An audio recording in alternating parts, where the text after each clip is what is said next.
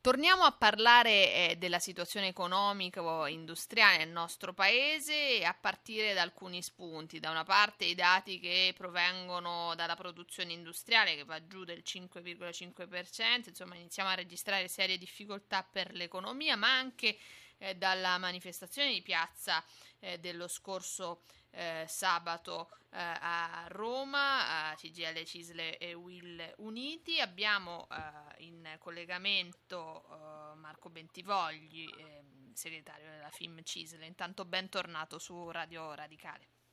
Grazie, buongiorno a tutti. Insomma, eh, una manifestazione che ha radunato duecentomila persone, che arriva quanto mai opportuna perché eh, ormai i dati dell'economia iniziano a parlare chiaro, forse fin troppo. La tua impressione? Sì, beh, la manifestazione di sabato è stata molto importante, è stata importante al di là di ogni aspettativa. Le partecipazioni hanno superato moltissimo quello che era stato preventivato da noi, dalle organizzazioni sindacali, e c'è un pezzo d'Italia che non si è reso conto che questo governo sta eh, andando avanti una vera e propria Schettinomics, cioè una modalità di gestire l'economia e la cosa pubblica che porta la nave Italia vicino alle scogliere per prendere gli applausi, ma, ma facendo affondare la nave, esattamente come fece Schettino. Eh, quello che si sta verificando nella produzione industriale è uno dei primi sintomi, due trimestri che ci portano in recessione, poi ovviamente sono spiegare che è ancora recessione tecnica, che bisogna aspettare, aspettare l'anno per parlare della recessione economica. Quello che è il dato di fatto è che l'Italia sta frenando bruscamente e la partita ridicola di spiegare le responsabilità precedenti, che spesso fanno anche, hanno fatto anche altri governi, è pressoché ridicola. Basta vedere quello che è accaduto nell'ultima asta dei B T P. Al, eh, allo Stato italiano sono costati un miliardo e trecento milioni in più, eh, anche grazie a quello che è accaduto con l'aumento dello spread che continua a salire. Eh, bisogna spiegare che questo miliardo e trecento milioni in più lo pagheranno gli italiani e che tutto ciò che riguarda questo incremento dello spread sta causando grandissimi problemi ai lavoratori e ai pensionati non ricchi. Quando lo spread sale, i ricchi stappano bottiglie perché diventano ancora più ricchi con le rendite finanziarie. E purtroppo chi ha bisogno di soldi dalle banche, chi chiede un mutuo invece va in seria difficoltà. Certo. Ecco, ci sono state anche altre mh, indicazioni che sono arrivate, per esempio dai dati sull'occupazione dell'Istat, mh, ci sono ovviamente anche riferimenti al P I L a cui appunto Bentivogli accennava, e c'è anche un'altra mh, indicazione interessante, cioè che per esempio dopo l'intervento del governo, è stato uno dei primi atti del governo giallo-verde come mh, sulla... Mh, sul, comparto giuslavoristico, quindi con il cosiddetto decreto dignità, ormai legge, eh, si cercava per esempio di incoraggiare la occupazione stabile, e da questo punto di vista i dati ci dicono che in realtà sta succedendo un po' il contrario, o meglio che mh, l'economia, il mercato del lavoro non sta andando verso la direzione sperata. In più sono ovviamente settimane in cui si è parlato, si è tornato a parlare di reddito di Eh, cittadinanza, dovrebbe diciamo partire questa nuova infrastruttura per cercare di ovviare al problema dei, della povertà o altre formule appunto di integrazione al reddito. Eh, verso che, eh, che, che paese ci stiamo, eh, ci stiamo avvicinando? Qual è la realtà eh, che a tuo parere questo governo immagina, ovviamente confrontandolo poi con quello che sono i dati, perché poi cioè, da una parte ci sono le, le buone o cattive intenzioni di un governo, dall'altro poi ci sono eh, i dati che vengono dall'economia, anche dal, dal comportamento che gli imprenditori stessi stanno assumendo eh, rispetto a molte migliaia di lavoratori e lavoratrici. Ma sì, sicuramente il, l'impronta di questo governo è di lavorare per le elezioni, per incassare risultati elettorali, e questo spesso non corrisponde, eh, come dicevo prima, si avvicina la nave agli scogli per avere gli applausi dell'inchino e in realtà la nave affonda. Quando si fa un decreto dignità eh, che sta portando decine di migliaia di ragazze e ragazzi ogni mese a essere espulsi dal lavoro. I dati spiegano esattamente questo, mm. che stanno aumentando i contratti a termine, perché riducendo da trentasei a ventiquattro mesi, da ventiquattro a dodici in assenza di causale il contratto a termine o di somministrazione, le persone senza nessun incentivo per essere trasferite a tempo indeterminato, dopo ventiquattro e non più dopo trentasei, vengono lasciate a casa e sostituite con un'altra persona, per cui accendendo un nuovo contratto. Queste sono cose che solo in modo ideologico, piuttosto ridicolo, se non ci fossero ragazze e ragazzi di mezzo, eh, che vivono purtroppo per un periodo molto lungo di contratti a termine. Bisognava investire in un percorso che rendesse più stabile l'approdo verso il contratto a tempo indeterminato, ma così non è stato.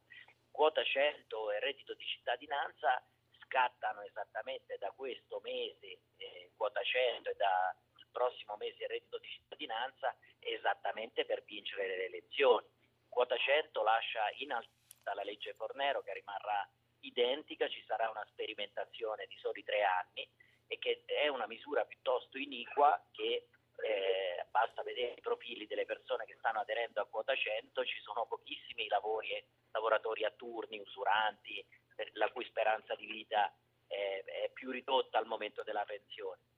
Il reddito di cittadinanza, ancor peggio, eh, va ai percettori di dichiarazione ISEE, e dai controlli della Guardia di Finanza risulta che eh, quando la Guardia di Finanza controlla le dichiarazioni ISEE il sessanta per cento risultano false. Significa che con le tasse di persone che guadagnano anche milleduecento, milletrecento, novecento euro al mese si pagheranno i settecentottanta euro, in qualche caso sicuramente a dei poveri veri, ma in molti casi a degli evasori fiscali che risultano nulla tenenti e poveri, in realtà sono più ricchi delle persone da cui si prelevano le tasse. Il problema vero è che questa manovra non punta sullo sviluppo, dimezza gli investimenti su Industry quattro punto zero, che avevano fatto ripartire gli investimenti industriali e l'occupazione, e punta sui soldi che si danno per vincere le elezioni. Appunto, ci sarà un pezzo del paese in attesa Eh, di questi sussidi. Io credo che sia mostruosa l'idea di promettere alle nuove generazioni, invece che il lavoro, un sussidio. È un'idea tutta elettoralistica di chi vuole degli elettori in panchina, ma non protagonisti della loro vita, della loro cittadinanza e della loro dignità civile e sociale. Questo è assolutamente grave, anche se molte persone considerano, si fanno distrarre, pensano che le migrazioni siano il primo problema Della, del, del nostro paese. Il problema reale e del nostro paese si chiama lavoro, si chiama occupazione delle donne, occupazione dei giovani. E che cosa, un nuovo stato sociale, questo è importante. Cosa resta anche del tuo impegno, insieme a quello di Carlo Calenda, su Industry quattro punto zero rispetto a questo governo, agli anni a venire? Ma allora, siamo riusciti da un lato a ottenere una proroga del credito d'imposta sulla formazione, questo è un dato positivo. Allo stesso tempo gli sgravi per Industry quattro punto zero sono stati dimezzati, per cui gli investimenti nelle tecnologie avranno meno risorse. Contemporaneamente tutto il lavoro che andava fatto, proseguendo eh, due punti deboli che sono stati, si sono dimostrati nella realtà di quel piano, noi come Finciso insieme ad Adapt l'avevamo eh, messo in rilievo, e cioè i Competence center sì. e il Digital Innovation Hub sono i, i, i lati su cui le politiche pubbliche, invece di inventarsi in nuove edizioni dello strato pre- proprietario, eh, le politiche pubbliche dovrebbero dare un po' l'orientamento su queste cose. Noi abbiamo un paese che spende pochissimo innova- in innovazione, spende ancora di meno e male i soldi sulla formazione, e noi, se andiamo veramente verso le, l'economia della conoscenza, un paese che va in quella direzione e non investe in competenze rischia di rimanere molto indietro. Quello che si fa sull'alternanza scuola-lavoro è una cosa gravissima, mm. eh, toglierlo dai, toglierla dai licei e eh, dimezzarla per gli istituti tecnici. Quello che è il grande problema di questi di questo periodo precedente, che in cui era già esploso di, di disallineamento delle professionalità, quello che viene chiamato skill mismatch. Questo significa aumentare la disoccupazione giovanile. Il, quaranta, il quarantadue per cento delle aziende del mio settore, la metalmeccanica, non trova competenze digitali eh, ragazzi che escono dalle scuole. Eh, noi avevamo scritto in quel manifesto che bisognava investire negli I T S. Pensate che questi ragazzi che fanno gli I T S, purtroppo solo ottomila in Italia, vengono prenotati dalle aziende in molte città al momento dell'iscrizione, addirittura prima del biennio. Eh, ecco, abbiamo I T S, qualche problema otto... con la linea, eccoci.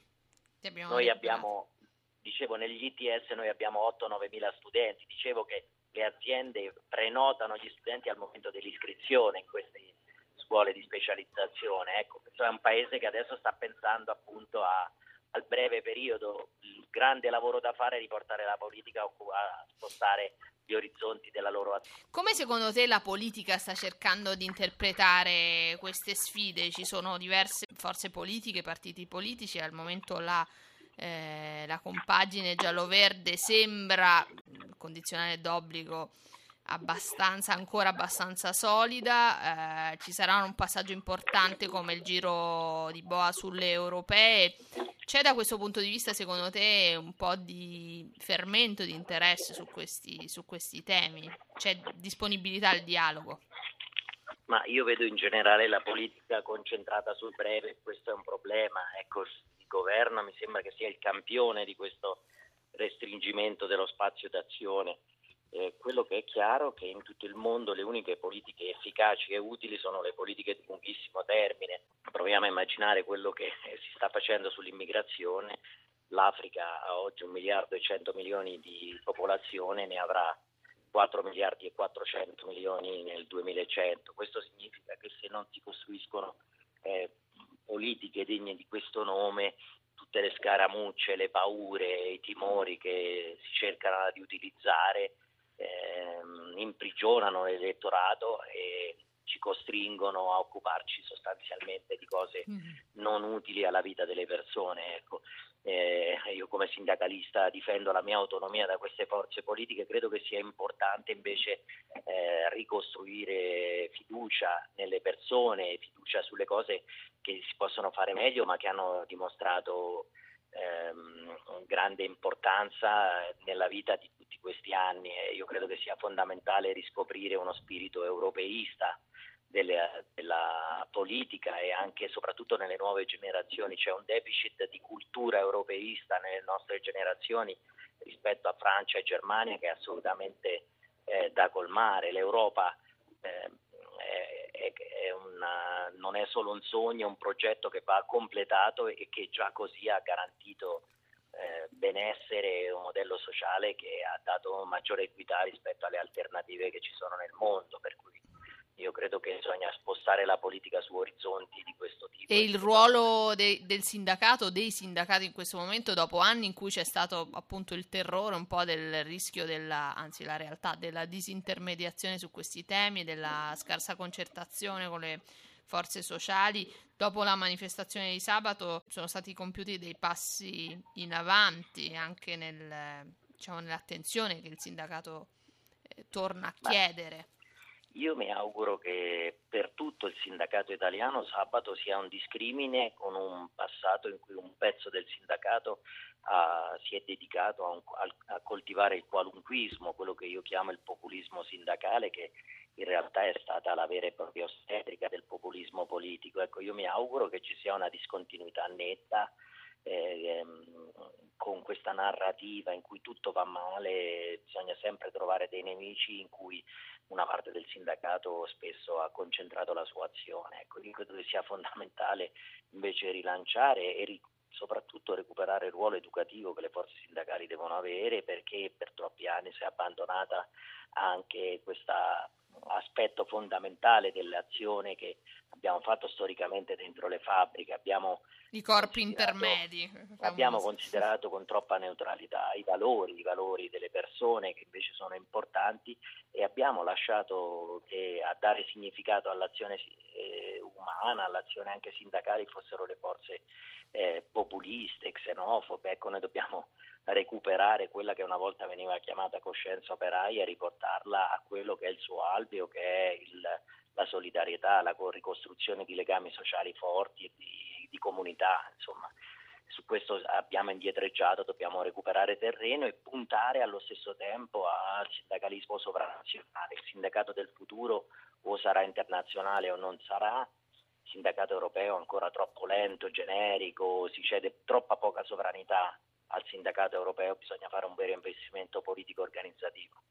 Davvero grazie a Marco Bentivogli, eh, segretario FIM Cisl, grazie per essere grazie stato con noi alla prossima. Grazie per essere stato con noi alla prossima.